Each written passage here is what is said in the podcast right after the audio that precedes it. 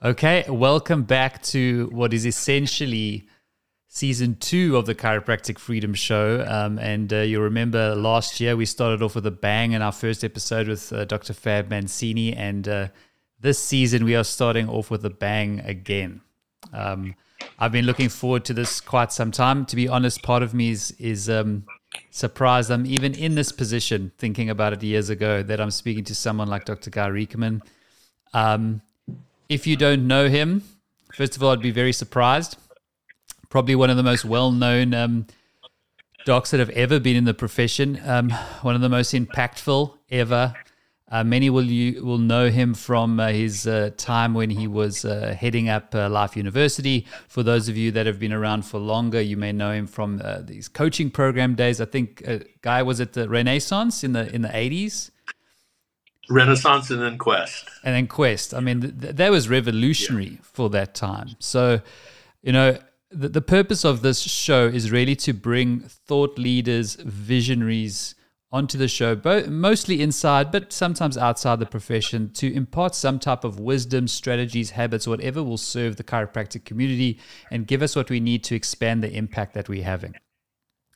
Um, and Guy, if I can say this before we start, I'm going to ask you to introduce yourself. Your resume will be so long, I won't even know where to start. So uh, you can give a summary. But you know, a few years ago, someone said to me, "If you could have one chiropractor go on Oprah or go on Joe Rogan and actually sit down and hash out who we are, what we believe, why it's important, and have a conversation like that, who would it be?" And I immediately said, "Dr. Guy Riekeman." And there are other there are other people out there that are great communities I mean, communicators. Patrick Gentempo springs to mind for me, but outside of your certainty and your communication style, there's you have this ability to have authority and authenticity at the same time when you communicate which I think is extremely rare, which is why I gave that answer. So it's a real privilege for me to speak with you today, and, and the people that watch this or listen to it, I believe it'll be their privilege as well. So why don't we start with you giving us a little bit of your background, where you started, where you're at now? Well, you're, you're way too generous with your comments, but uh, but appreciated. Thanks. Uh, as you know, being a traveler, um, it's comments like that that allow you to get on the airplane every weekend and head out to another program. Uh, and I do really, really appreciate you for not reading my resume. I, I jokingly, although this was actually true, someone got up one time that didn't know me and just kind of read my resume. And while they're droning on up there, I, I thought to myself from the back of the room, either uh, everyone in the room thinks I've done a lot or I couldn't hold a job. So, you know, I, I didn't know which one. And, and, and, you know, and your comment about uh, being well known, it's so funny. Uh, you, you better enjoy your life because there's probably not a lot of people that remember it afterwards. Um, uh, I remember when Reggie Gold passed away. Uh, within six months, I asked an audience of students one time when I was at Life how many had listened to Reggie, and half the room had never heard of his name. yeah. So, yeah. So uh, but I do appreciate it. And uh, we were commenting just before we started about how common our purpose was.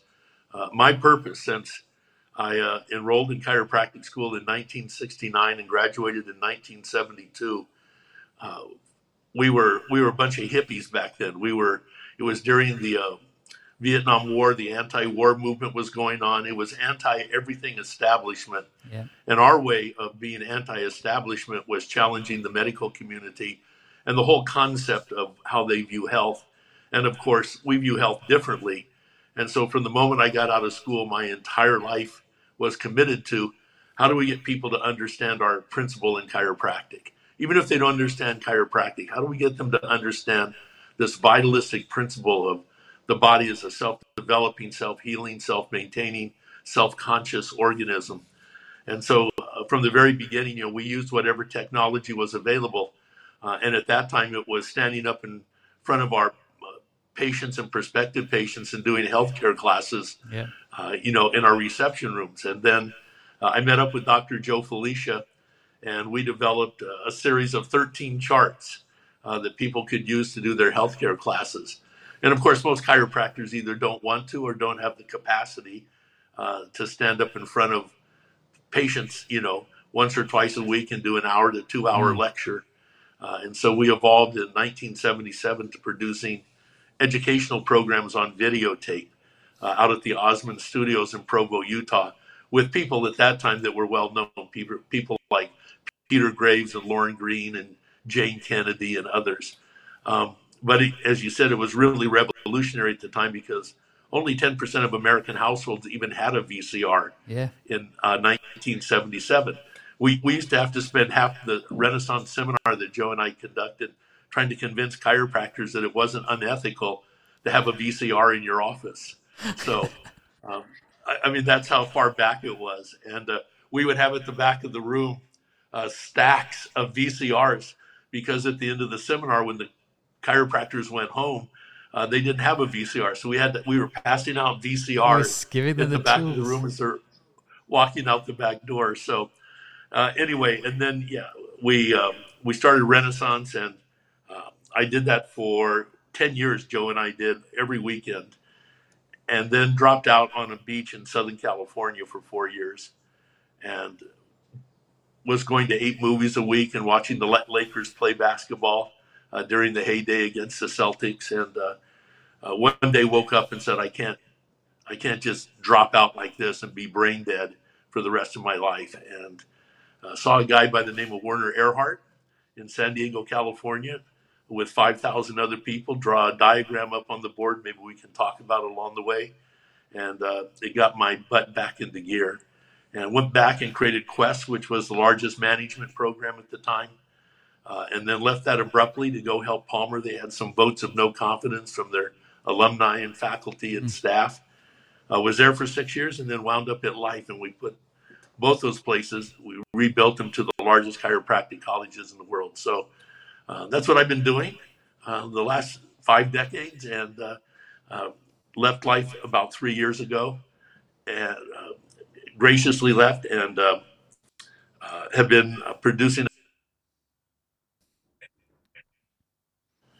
Yeah, so um, that's what I've been doing for the last five decades, and uh, we um, uh, are, are, pushing on with the same motivation, which is how do we affect humanity by bringing the chiropractic principle and the chiropractic lifestyle, uh, not just to patients, but to the entire planet. We had a great line at Life University that we wouldn't stop until every person on the planet had access to chiropractic care or a chiropractic education if they wanted. And I think that kind of sums up what I wanted to do in 1972 when I left Palmer College. Wow. Uh, and I mean, you've, you've put that across beautifully. I mean, it really is. Uh, we could have spent another 20 minutes talking about what you've done, but you've really just taken what I believe is, you know, the most impactful things and, and communicated and put it across beautifully. I mean, I, my first question, at, and I, I knew I wanted to ask you this, was you know, what drives you? And and you have kind of answered that. Um, but I just find it interesting with someone who had, uh, you know, a successful consulting business, and like I, I didn't know this that you actually stopped for a while. But then, what drives someone to go into education and go into running a university? I mean, now I'm sure you are at a stage in your life where you have the resources where you can go back to the beach. I know you're living in Puerto Rico, but you could probably buy a boat and, and relax, but yet you are talking about a new project um, which we potentially could collaborate you with you. So what what drives you and where do you think that comes from? Do you think certain people are born with that or is that something that you develop over time? What's your opinion on that? Yeah, you know, I, two things come to my mind when you say that to me. Um, you know, what causes people to get committed, you know, deeply committed? Mm. Uh, most people think that uh, you get up and uh, you go to work, and that somewhere along the way something just clicks inside, and all of a sudden you have this passion to commit your life to. Uh, I've never seen that happen.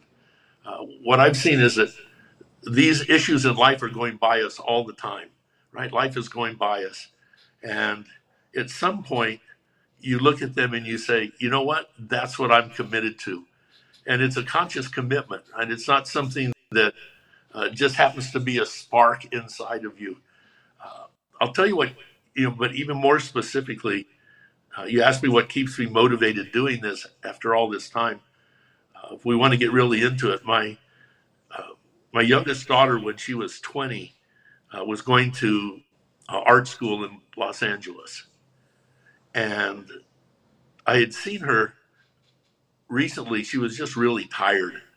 Uh, but, you know, it was just what you would normally think a college kid. She was going to school all day long. She was working a part time job to have some money, all of that. So when I was with her, we were hanging out in LA uh, with her dad coming in with a pocketbook, right? So we could really have some fun. And she just wanted to sleep. And a couple months later, we got a call. And uh, I sent her down to a chiropractor in Orange County that was someone I really respected uh, that practiced the Blair technique. And it's at the college, they just told her she was tired, but he took an x ray of her and found a huge tumor in her chest. Uh, we now know where that came from. She was born in an area of Phoenix, Arizona, where decade, two decades later, they found a huge number of girls with tumors in their chest that started once they hit puberty. And the boys had an unbelievably high rate of testicular cancer. So this was a this was a process that was stimulated that hit kids not immediately, but hit them um, when they hit puberty. And she had this huge tumor in her chest. She couldn't lay down and breathe. She had to sit up all the time. We flew her home quickly from California. And when we got her off the plane, it was like a person I'd never seen before in my life. Um, and we wound up in the hospital, and they were they were we wanted to know what this tumor was. And the doctors gave us two options. They said we can go in just underneath her rib. I don't want to get too detailed, and just take out a small tissue sample and see what we're working with, or we can go in, open up her chest, go in, and one of the things they wanted to do was collapse the pericardium around her heart.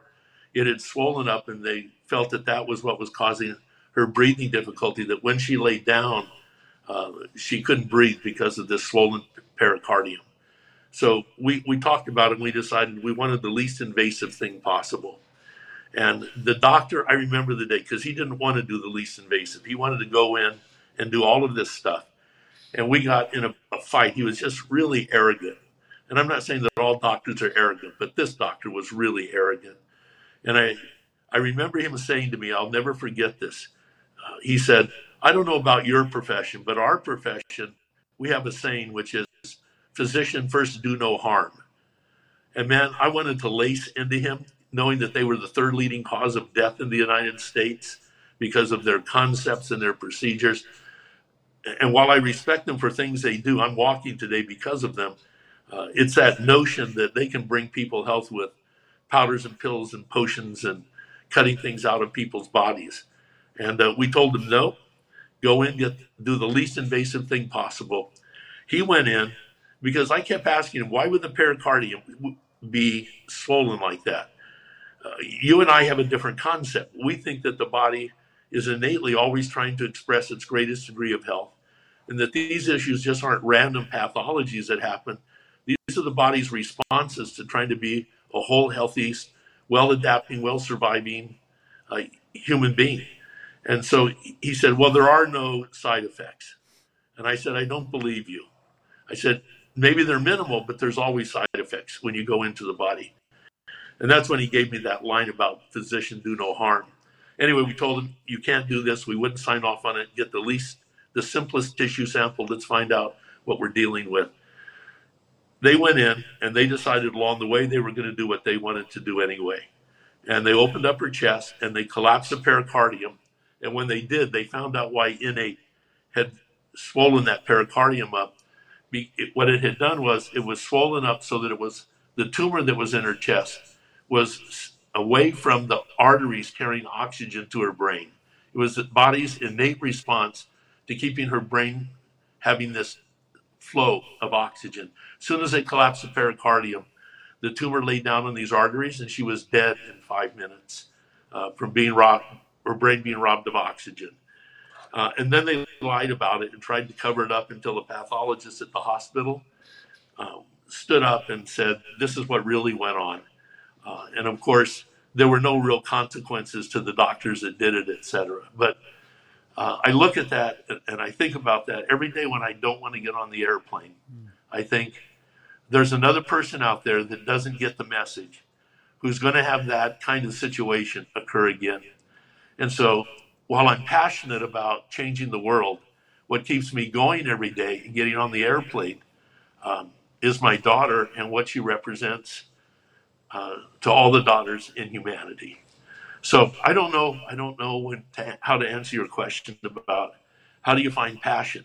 I think you find something, you get committed to it, you throw your whole life into it, and the level of passion that you get out of it is the level of how much you've thrown your life and, and everything you believe into it. Uh, if you dabble with it, you're going to have dabble passion. If you totally throw yourself into it, you're going to have totally thrown yourself into it passion. And then I think there's things along the way, like my daughter for me, that just really on the days you don't want to get up and do it, uh, you get up and do it anyway.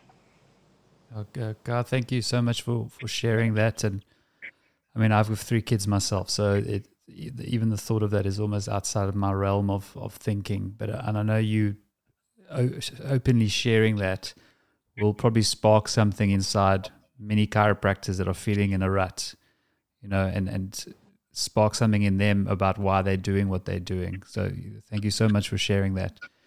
Um, and, and you mentioned something which I, I think is important in that someone may look at you from the outside and, and say, okay, well, Dr. Riekeman's done so much and he's done Life University and he turned it into a huge success. He's done well in business.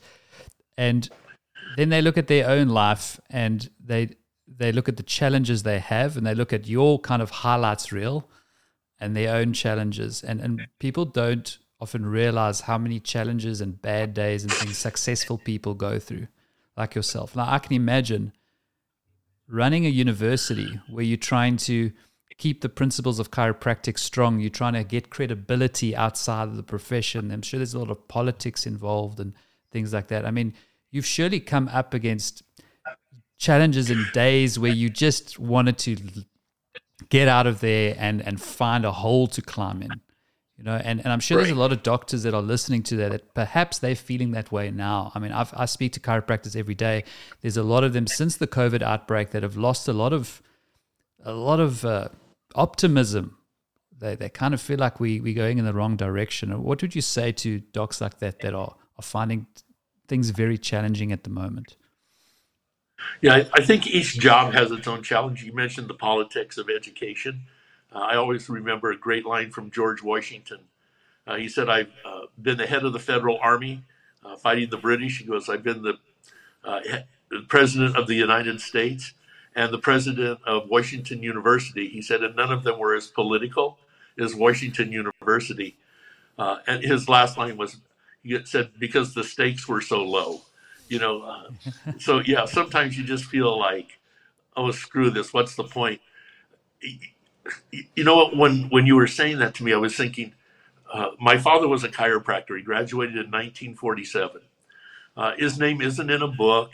Uh, he, wasn't the president necessarily of anything.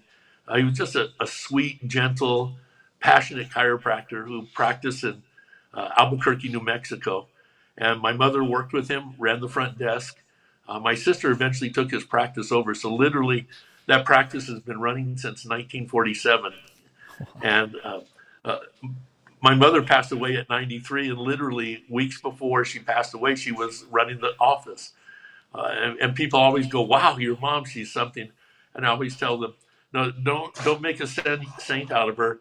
I remember her complaining about it every single day before she had to go to the office, and and her complaint was not about running the office, but that after what 50 years, 50 some years, she still hadn't found one person that could run that front desk correctly, yeah. right? So she had to go in and do it every day, right? So, uh, but you know, one, a, a, situation happened to me that really woke me up to what you're talking about. Uh, one of the last board meetings I had at Life University, uh, our board meetings were all day Saturday and then a half a day Sunday. That's typically how we did it, four times a year. And I remember that uh, Chuck Ribley came in. Chuck was one of the original 14 people that walked with Dr. Williams on uh, Ormond Beach in Florida, and the night they decided to start Life Universities, and you know was one of the first people that wrote that check for ten thousand dollars to say, "Hey, let's get started." So you look at life, uh, or Chuck Ribley's life. Um, you know, you say, well, he helped start the school, this school, and just think of all the chiropractors and all the patients and all the families that have been impacted because he wrote a check for ten thousand dollars in Florida one night, you know, on the beach with Dr. Williams. Uh, you look at the politics that they started, and uh, he's from Michigan, and the Michigan Chiropractic Association uh, is one of the most powerful uh, state associations in the country. I could go, and then he was a lecturer for years teaching people how to find that inner something, that special something inside of you, of people. So, and he's done that all over the world. Uh, and so you think of all the chiropractors he's impacted, and you know, you start adding that up, you really are talking about millions of people and tens of millions of lives, you know, that are impacted. But he came in to the board meeting one Sunday morning on Sunday morning, and he was as, and he's a pretty emotional guy anyway, but he was as emotional as I've ever seen him. And he said that the night before he was having a he had a, a revelation about when he got his license. So flashback 1955 roughly. Uh, at that time, there were no national boards. When you got out of school, if you wanted to practice in Michigan, you went to Michigan to take their state examination. Mm. That didn't get you a license anywhere else. It only got you a license in Michigan. Uh, if you want to go to California, you had to go to California and take their state examination. Um, and all these states, for the most part, had medical basic science boards.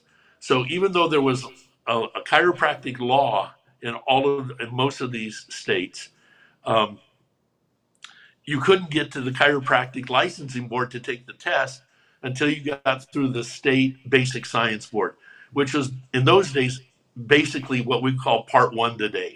It you had to take a test in anatomy and physiology and chemistry and diagnosis and uh, these subjects, but they were all run by medical doctors, every single one of them. Uh, Joseph Keating, one of our profession's historians, was doing a study on this and found that only in the entire history of chiropractic, only one chiropractor ever had been appointed by a governor to sit on the basic science licensing boards to give chiropractors a fair shot at getting through. And so, um, uh, the interestingly enough, the state was the state of New Mexico. And so when Ribley got out of school, Chuck Ribley got out of school, uh, it was almost impossible to get a Michigan license at the time. But people were knew they could go to New Mexico and have a shot at getting through this basic science board. And interestingly, New Mexico did have reciprocity with Michigan. So if you could get a New Mexico license, then you could go practice in Michigan at the yeah. time. So Chuck Chuck went down and took the examination and didn't he failed. The tests were all essays, they were all subjectively graded. You couldn't even argue them, right, in a court. He failed.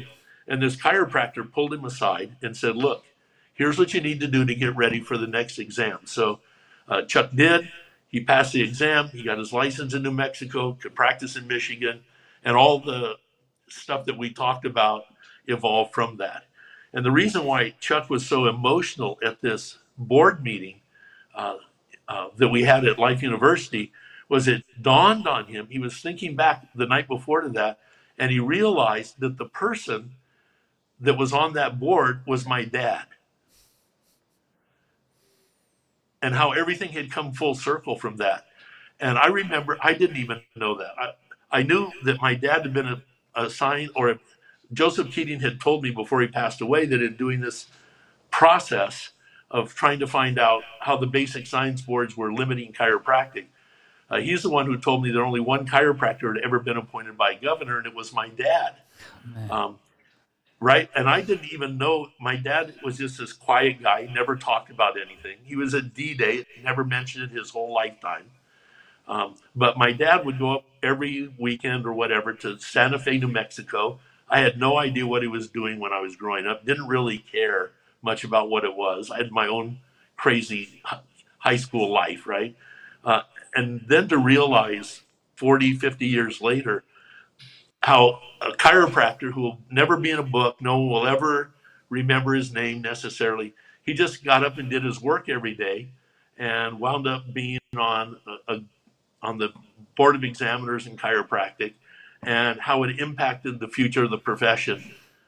You follow me? So if I were to, if a chiropractor says to me, you know, you know, I'm not going to be the head of a university. I, I get that, right? Uh, this, that, and the other. uh, the bottom line is what we do every day has tremendous impact, even though at the time we don't see it. It's not like my dad knew that Chuck Ribley got through and got a license and then would start Life University. It's not why he did it. He just did it because he was living his life and his principles every day. And you have to find great passion and joy in that kind of a life. Oh God, I absolutely love that story. I've never heard that before, and it's you know I'm still trying to process how that all happened. I mean, there's, and I'm sure you agree with this. There are some things that happen in life that are so mystical, you just can't explain it, you know. And I've had that same experience. Yeah. And, and, and your story reminds me a lot of. Um, I don't know if you know Ed Mylett. He's a um, an entrepreneur and he's got a very uh, popular podcast. And he tells a story of how his father was an alcoholic, um, and one day, uh, and anyway, he recovered from alcoholism and, and he ended up having a good relationship with him. But he woke up one night as an adult, I think he was 50 plus, crying. And his wife said, What's, what's wrong? And he said, I just realized that somebody spoke to my dad when he was in a bar and helped him stop being an alcoholic, which meant I had a great relationship with him and now I've built multiple businesses. I've got the most popular podcast on earth. I've affected millions of people. So there's some guy, and maybe he was stayed in that bar, but that one guy's conversation has literally changed millions and millions of people's lives. Yeah. And I one think. Of it, go, go ahead. No, please go ahead. Go ahead.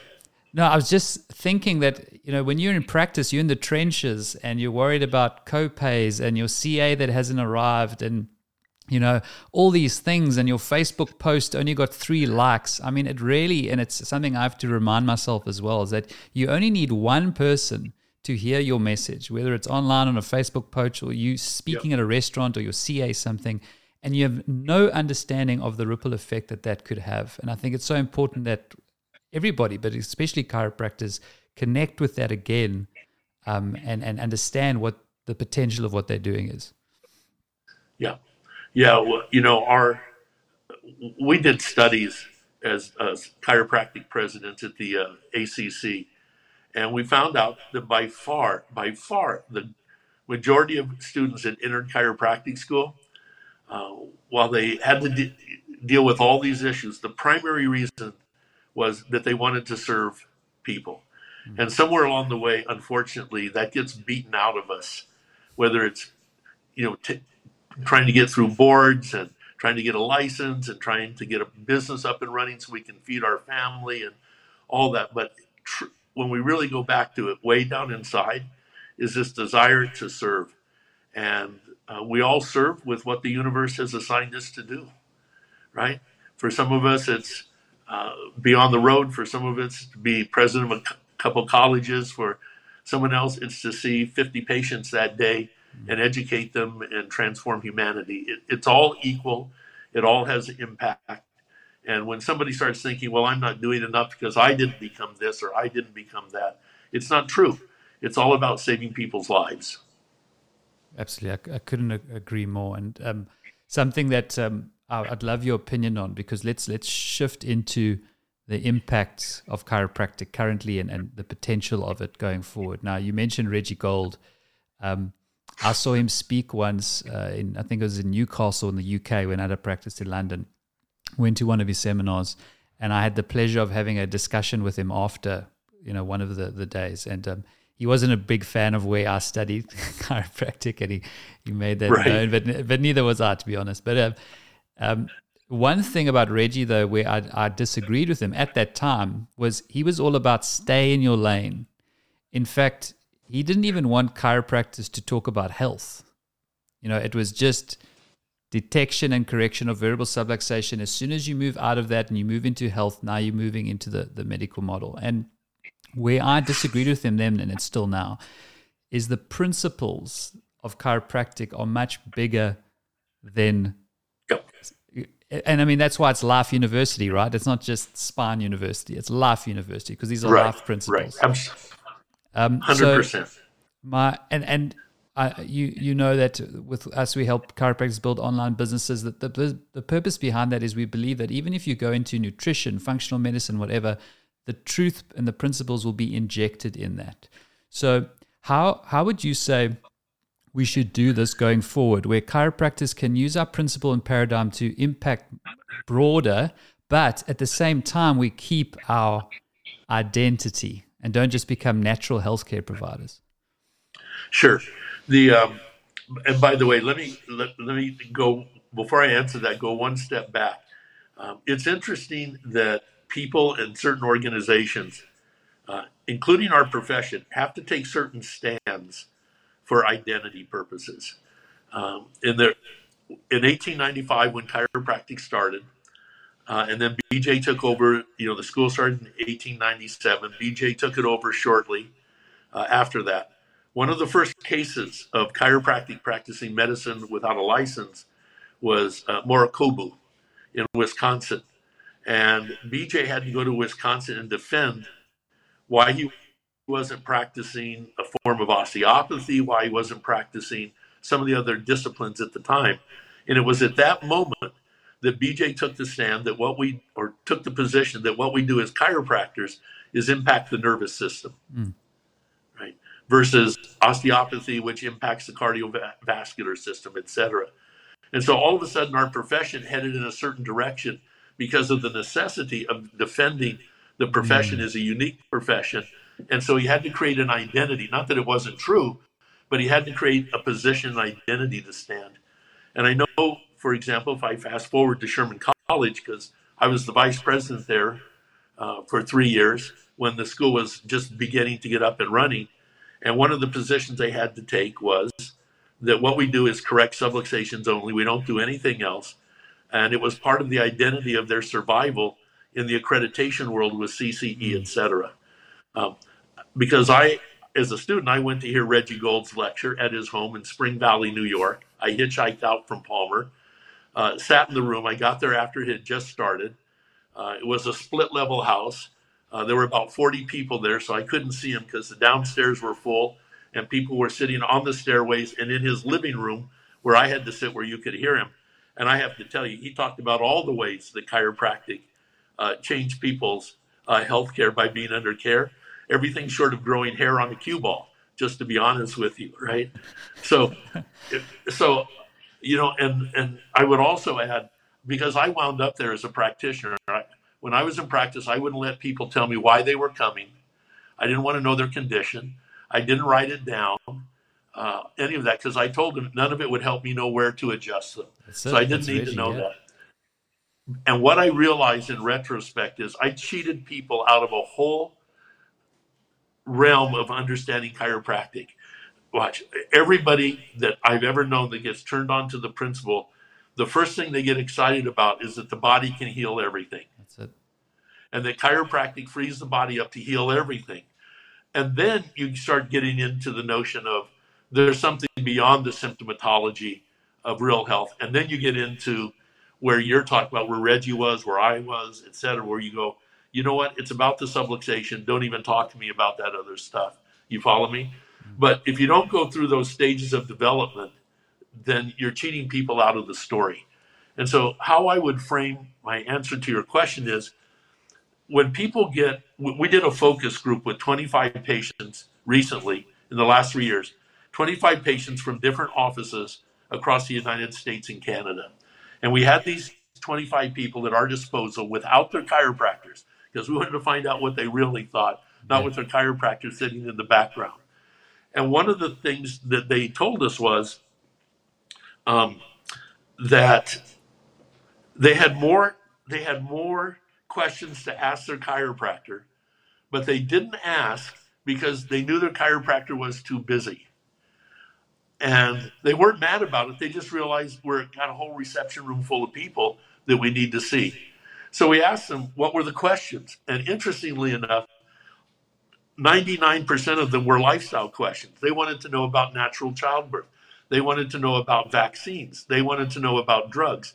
And what dawned on us was that if you get even the slightest sliver of the big idea of chiropractic when you're and most patients do on some level get an idea that this is a different approach to looking at who we are as humans and health then they have all sorts of questions about how to live that principle And if we don't answer, we ask them, well, if you're not getting answers from your chiropractor, then where are you going? And they would go, well, we go to WebMD and to Google and to Dr. Bill Gates, you know, and uh, they're now going out to get medical information when what they wanted was information about how to apply the chiropractic principle to all the issues in life, right? I don't know a chiropractor on the planet that only gets adjusted and isn't concerned with how they eat and how they sleep and if their uh, spouse gets pregnant, you know, if they get have pregnancy in the family, how they're going to deliver that child. Uh, every chiropractor deals with that. And some chiropractors have said, I don't deal with it. And I've always said, well, you know, what, what if a patient asks you, hey, my wife and I are pregnant, we're thinking about natural childbirth. What do you think? Chiropractor, I, I don't know a chiropractor on the planet that doesn't at least refer them somewhere, which is their way of dealing with it. Yeah. And other chiropractors say, I'm going to deal with it and tell you the information you need and send you home with the research pro- information, et cetera. So people need, I'm going to call it chiropractic lifestyle information once they get the idea of chiropractic. So I real, and this goes back to patient education. I always ask these chiropractors, why do you bother educating your patients then? Because if it's just about the adjustment, just adjust them. And of course, their comment is, well, if they don't get educated, they won't come long enough with their families for a lifetime. So we all deal with things outside of the adjustment, right? It's just what is that scope going to be and how are we going to deal with it? So I've always felt there are two aspects of chiropractic this, the miracle of standing over a table and correcting a subluxation, and the miracle of transforming a person's mind, because it is a battle for the hearts and minds of the consumer. Transforming the patient's mind to our principles and helping support them build the life they want. Uh, and this is where we are, are completely aligned. And you know, uh, just to, yeah. I, I, sent out an email to our, our, list about two weeks ago, and I very rarely rant, um, ever. You know, speaking or, or writing, but I, I, it was a little bit of a rant. Probably the first one I've ever done to an email list.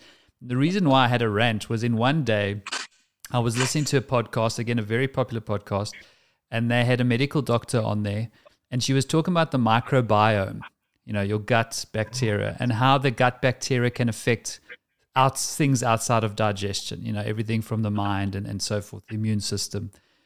Um, this became the most downloaded podcast ever of this particular podcast. The very same day, my wife showed me an Instagram account of a psychiatrist, um, and he was talking about how people should play racket sports because it stimulates the cerebellum and when you stimulate the cerebellum, it has other benefits outside of just balance and coordination. Right. Again, 50,000 views in 24 hours from a psychiatrist. Why I was ranting was we've been talking about those things for, I mean, for even for me, I would say 20 years. For you, you probably say way, way longer. I mean, James Chestnut was teaching us about microbiome in the early 2000s, the whole cerebellum, uh, you know, thing. So what seems to be happening is these principles are now coming into the general public's realm, but it's not the chiropractors that are saying it, it's the other yep. professions that are coming out and almost saying, wow, look at this new thing that we've discovered. The body actually does is designed to be healthy if you give it the right raw yep. materials. So yep. how how do we as a profession, and again, it's not a competition or whatever, but how do we as a profession position ourselves in a way that we are again at the forefront of this message because we've been saying it for 200 years? Yeah, you know, I I look at I'm going to make a statement. I can't defend it, but I don't think anyone will disagree with it. My father, when he practiced, got better results with patients than we get with patients today. And the reason is when his when his patients came in to get chiropractic, they weren't on three drugs, they weren't uh, uh, breathing in toxins, they weren't obese and overweight, uh, the way our society is today. Uh, and so today, when we adjust people, it's hard to see uh, innate working because it's working in such a cesspool compared to when my dad adjusted them in 1950, for example. Yeah. Yeah. Uh, I went and Googled the top 10 lifestyle diseases in the United States. It took me two minutes. You just go to Google and put the, the, num- the uh, comment in, it'll pull it right up. Uh, and it's all, all, the stuff that we would expect heart disease, arthritis, uh, Alzheimer's, uh, lung conditions, etc. And the whole idea is that if they're lifestyle diseases, then if you change the lifestyle, you should alter the course of the disease, maybe even prevent it, of course, would be the ultimate dream. Yeah. And then I went to each of the organizations that represent those things. So, you know, heart disease, half a million deaths a year. I went to the American Heart Association. Right on their homepage, they have a list of the lifestyle changes that they say are necessary. And they're and by the way, I went to every one of them. They all say exactly the same thing with very minor deviation, which is you've got to exercise, you've got to change your diet, uh, both the portions and the kinds of foods you're going to eat. You have to quit smoking, moderate alcohol. You have to uh, build healthy relationships, what they call social connectedness. Connectedness. You've got to control your weight, learn how to sleep. Basically, every one of them is exactly the same thing, almost word for word. Whether you went to NIH to look up the lifestyle changes for Alzheimer's, or you went to the American Heart Association, or you went to New York Medical School for arthritis, they were all exactly the same thing, uh, including the Cleveland Clinics has a list right on their homepage that says exactly what we need to do. Their list actually includes gratitude and thankfulness uh, wow. is one of the lifestyle changes we need to make. And so, uh, chiropractic, you're right, chiropractic, absolutely, when you understand our principles, people fall into these kinds of lifestyles, which is not so much about dramatically putting something different in their body as much as it is quit putting the crap in, get moving, learn how to sleep, get your weight under control. And with chiropractic care, and by the way, lower blood pressure was on every one of the lists, uh, which you can control all the others. Of course, medicine is going to lower your blood pressure with drugs. We know, thanks to Marshall Dickholtz's research out of Chicago, his 10 year study on um, upper cervical adjusting, the only peer reviewed article ever published in the Journal of the American Medical Association was his research on blood pressure, which showed that when a chiropractic patient gets adjusted, their blood pressure lowers and normalizes every time they get an adjustment. So, you know, we know what the solution to these things are, and it's the natural chiropractic lifestyle that we support. And I don't think that a chiropractor, I know a chiropractor couldn't be competent and deal with all of those, but we certainly should have a way of educating people how to find the information and resources uh, to live this kind of a life. I'll give you one example. Um, let's say a patient gets up off your table and says, um, Hey, doc, my wife and I just got pregnant. What do you think about chiropractic care for her? Is it safe? I see kids in here. What's this deal about kids getting adjusted? Some people, I heard someone even say they brought their child right here on the way home from the hospital after the delivery, right? Chiropractor has a bunch of people in the reception room. They either say one of two things I don't deal with that, or most chiropractors, 99% of them are going to say, uh, you know, hey, here's what chiropractic, here's why chiropractic supports natural birth, etc. They'll give them a seven to 15 minute, depending on how enthused they are that day, explanation of chiropractic and natural birth. Most of it is enthusiasm, right? Versus anything, any researcher that they send the patients home with. And the patient goes home, and what do they do? They go to WebMD to get details and answers, which is not our message. Here's how we've changed it, right? Uh, in our clinic in, in the Detroit area, patient says that to us, gets up off the table. We say to them, hey, we, we have an app. Go to the app. There's a five trimester program with Claudia Anrig, one of the profession's leading authorities in chiropractic and pregnancy. She'll take you through the three months prior to pregnancy, trimester one, two, and three, all the things that are developing, what's going on, uh, what kind of tests you might need, what kind of uh, supplements you might need. Uh, she'll talk to you about uh, research articles that you can download, and then she'll even cover the last three months after delivery for mother and child from a chiropractic standpoint uh, for the best care possible. And if you have questions, you can ask me when you come in. It's a 45 second answer with the patient going home with real information rather than going to WebMD. So I think that one, there are ways for us to do this today without stopping this, right? Which is what we which is what we're trained to do. And in fact, there are ways to give the patients better information so they can make better decisions and give us more time to do this in the practice with more patients. So anybody that tells me they don't address these issues or they're not concerned with them, Uh, I'm saying they're cheating their patients because there are easy ways to do it. Yeah, and uh, you know, and again, this is the, the, the app that you mentioned is the, the, the project that we've been discussing, and um, I, I, truly believe in the the purpose behind that as well. So, um, just if if I can change gears slightly because I um I was wanting to ask this uh, to you a bit earlier, but I didn't. Was and I'll say this because one of the pain points that chiropractors have when they when I speak to them is they are struggling with overwhelm the balance of life. You know, often they have families, they have children, they have busy practices. Um, in my own life, what I've come to realize is there's never a time of balance. There's always something that your attention is off of, and it's it's it's a pl- spinning plate. Uh, you know, but someone like you that's achieved so much, are there any practical things that you have done in your career that have helped you monitor, let's say, the five most important areas of your life and, and understood when one of those plates are starting to wobble?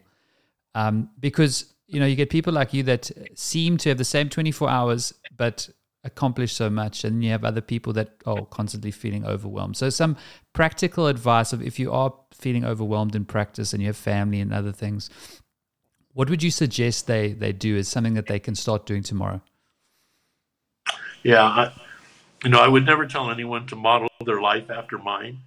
Uh, there, I, there's a famous uh, poem by Yeats that basically says, "Man must choose between labor and love, and if he chooses labor, he'll leave people screaming in the dark."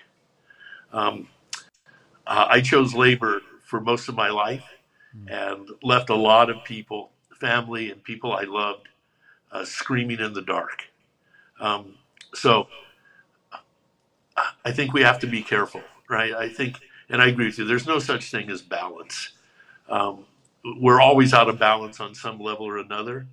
And so I, I, I would suggest to you that maybe the first thing is uh, to be able to have someone, uh, you can buy it if you want, or if you can have a great friend, but someone that uh, helps you as a mirror reflect back to you the things you're doing and how they're impacting people around you. Uh, and I think that at heart, you have to make a commitment that uh, you're going to choose love over labor. If you had, if it came down to it, that doesn't mean we shouldn't be successful business people. I know some of the most successful people in the world, but they're not unidimensional. Right? They they understand what the real important issues are, and they keep those issues first. So finding, I think finding a group of people or a friend uh, that have the beliefs that you have and can hold you accountable, and uh, I, I, think that's absolutely critical. And if you don't have a group or friend like that, then uh, find a, psych, a psychologist or someone that you really appreciate and make sure you're checking in with them regularly. You know, there's only two areas where people, if they have uh, coaches is considered weaknesses. Every other area of life, other than these two, if you have a coach, it's you're considered to be a genius, right? So, um, Tiger Woods has a coach, right? A swing coach. Nobody thinks that he's a bad golfer because he has a swing coach. so true. Right. So right? True. Every area. The only two areas, the only two areas where you're looked at to be weak, if you have a psychologist or in human rela- or if you have a psychologist if you tell people I'm seeing a psychologist on a regular basis, their first question will always be, "What's wrong? Are things not going well?" You follow me? Yeah. And and so we've got to get out of this and realize that there are coaches in different fields that can help us be reflective. Uh, oftentimes, we can't get that from our spouse, uh, just because of the dynamics and politics of relationships. And so, you need to have friends, right? You need to have um, someone that's a professional that can be a coach in the areas uh, that you know you're weak in and that you need support in. And sometimes people are great at relationships and bad at business. And so they need a coach in business. Yeah. So it's a matter of knowing what you're good at, what you're not good at, and then finding people that can support you and have coaches in these in these other areas. Yeah, that is so true. What you say that uh, you know it, it's almost as a it's like a status symbol if you have a coach in sport or you have a coach in, in these things. But as soon as it's yeah. around your marriage or something like that, then it's seen as, oh, okay, something's going wrong there. Um, so that, that is really, really helpful. I mean, even for me, I think from what you're saying, you have to have somebody objective that you can just check in with because otherwise, especially as chiropractors that are mission driven, we can run away with things and, and get too focused yep. on the one thing. And there's there's always a there's a cost to everything. I mean, I yep. I've personally made sacrifices with my family when I was building my businesses, um, and there was, there's always a cost. But as long as we can yep. check in and make sure that that cost doesn't go too far, then we have the, the best chance of having a fulfilled life with all those areas. Yeah, when we put together the different strategies, I'm a I'm a Disney uh, disciple, right? I, that's where I learned my business uh, approaches to, and used it at Palmer and at Life, and to rebuild the school, all of them. But um, one one of the things is when you're you have a vision and values statement to start with. Hmm. Uh, Walt's was very simple, three words: fam, uh, family entertainment empire everything that they did was through that filter, the family entertainment empire. Uh, the empire was his goal. Family entertainment was the value system. So, um, and then he had all the strategies underneath that, which were amusement parks and television shows and films and product lines, et cetera. Those are all strategies under a family entertainment empire. Uh, in chiropractic, you've got to have your vision and values, and then underneath that, you have your strategies a strategy for new patients, a strategy for clinical expertise, a strategy for uh, marketing, a strategy for staff, etc. But they all have to fit within the vision and values. But one of those strategies has to be personal development. Uh, let's face it, practices grow in direct proportion uh, to the the uh, individual chiropractor. I used to have people when we were managing 7,000 offices at Quest, they'd come to me and say, uh, Doc, I'm seeing 30 patients a day, but I know in my heart I'm really a 100 patient a day practitioner. And I was nice in the early years. And then eventually you get to where you just have to tell them the truth and you go, no, you're not a 100 a day practitioner. If you were, you'd be seeing 100 patients a day. You're a 30 a day practitioner. And so something's got to change inside if you want to see 100 patients a day. And it's not procedures, right? You, everybody knows procedures the change has to be a, a personal change inside the person of purpose, passion, vision, those kinds of things. And then you can be a, I went from 30 a day to 100 a day in six months without changing one procedure because of what changed inside of me at one point. To- totally agree. And I mean, uh, uh, you know, I think it's this whole thing of success is all about mindset. It's it's become like a cliche, but I think anybody who has had success in their life, they truly do understand that it's it's the person that you become, and why even uh, with myself, I'm a coach, and I know you do a lot of coaching. The the client has to go through some discomfort because it's the discomfort that activates internal resources within themselves so that they become that person. I think it was uh, is it Brian Tracy who said the first million is the hardest, the second million is inevitable. But right. that's because of the person you become to gain that first million. And perhaps, and in my experience, some chiropractors aren't willing to go through the discomfort, make the sacrifice, make the risk, take the risk. Would you would you agree with that? Would you say that's one of the biggest challenges for chiropractors that want to expand their impact? Is that maybe they they're afraid of going out of comfort zones? Yeah, uh, it, this is going to sound like this was a setup, like we knew where this was going, because this goes back to my comment when you asked me to give a quick resume of my life, and I mentioned the thing that got me off the beach was hearing a guy named Werner Erhard, which was est training, which is now Landmark or the Forum. Uh, someone drugged me to his lecture in San Diego, 5,000 people. He had a, nothing but a big chalkboard. That was the technology. And he put up three circles. This is what I remember about being there for, we were there maybe three, four hours. The first circle, he labeled everything you know. And everything we know is not only just what we know intellectually, it's how from the moment that fertilization occurs, the consciousness of cells and the etc. So it's everything we know consciously and subconsciously. And that's what we know. And we've learned how to survive and be somewhat successful inside of what we know. The problem is that when you get to the edge of what you know, uh, then your body starts having emotional responses to it. So there are a couple ways we used to do this with people. One was we take them out to my ranch in Colorado, put them in some gear, and then have them walk backwards off a four, 400, a 40 foot, a 40 story high cliff. And it, there's that moment when you're leaning backwards before you start rappelling down, where you know if I just go another half inch backwards, I'm out of control. I can't come back. And of course, that you can imagine the huge adrenaline rushes. Well, there's other ways too, like asking people who have never spoken to get up in front of an audience and speak. You're pushing them to the edge of what they know, and you're asking them to move beyond that. So, yes, there's always a visceral, chemical, uh, intellectual, emotional, mental reaction when we get to the edge of what we know. The problem is, it's that old silly line. As long as you stay inside of what you know, you're going to keep having the same outcomes. Yeah. And so then Werner put another circle just outside of that. And he goes, This is the area that you know that you don't know. Uh, so, for example, I know that I don't know how to speak Russian, right?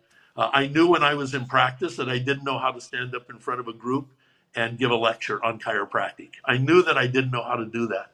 And it took me a year of pain uh, to be able to break through and actually get up in front of a handful of patients in, a, in my reception room and give them a class one day. Um, but I was I knew that if I could get to this area that I know that I don't know, that I could be more successful in life, right? Because I would know that I knew how to communicate, which has been probably the most individually the most important skill set I could ever learn that I could say created the life that I want to have mm-hmm. is the ability to communicate my ideas. And then outside of that, he put another big circle. And I probably wouldn't even put a ring out there because it implies there's some limitation. And this is the realm that we don't know that we don't even know. Right? This is where people think they experience miracles. They hear something that totally transforms their life, you know, that kind of thing. And so, yeah, the day to day work is to say, my goals are to get into the realm of what I know that I don't know. Because if I could learn these things, etc., I could have a better relationship, a better practice, more impact, etc. And then we work every day trying to get outside of what we know into this realm and learn the behaviors there. And then once you learn those behaviors, then the outcomes are different also, right?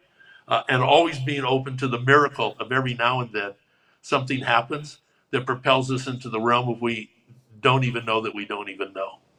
Yeah, for sure. Uh, that is such a such a good way of explaining it, and um, I think I'm going to think about that for a while and actually uh, draw three circles and, and start planning my way of, of explaining that principle because it's it's been my life experience.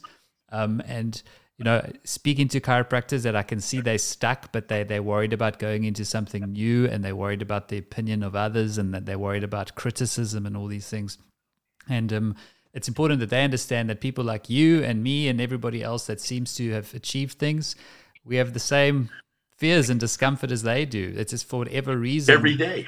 Every day. Yep. So you still do today. Yep. Um, but for yep. some reason, and you know, we've been able to push through that, and it hasn't been comfortable. It has not been a pleasant thing at all. Um, and they are just one step before they get to that realm. So hopefully that this uh, what you just said will inspire some of them to understand what they truly want, what they truly value, and then take that step and that risk into discomfort towards that that uh, vision that they have yeah. for themselves. Everybody thinks that people that are really successful, like you just said, have no fear. In actual fact, people that are really successful have more fear than people who aren't, because they're always pushing that envelope of what the edge of what they know. Right?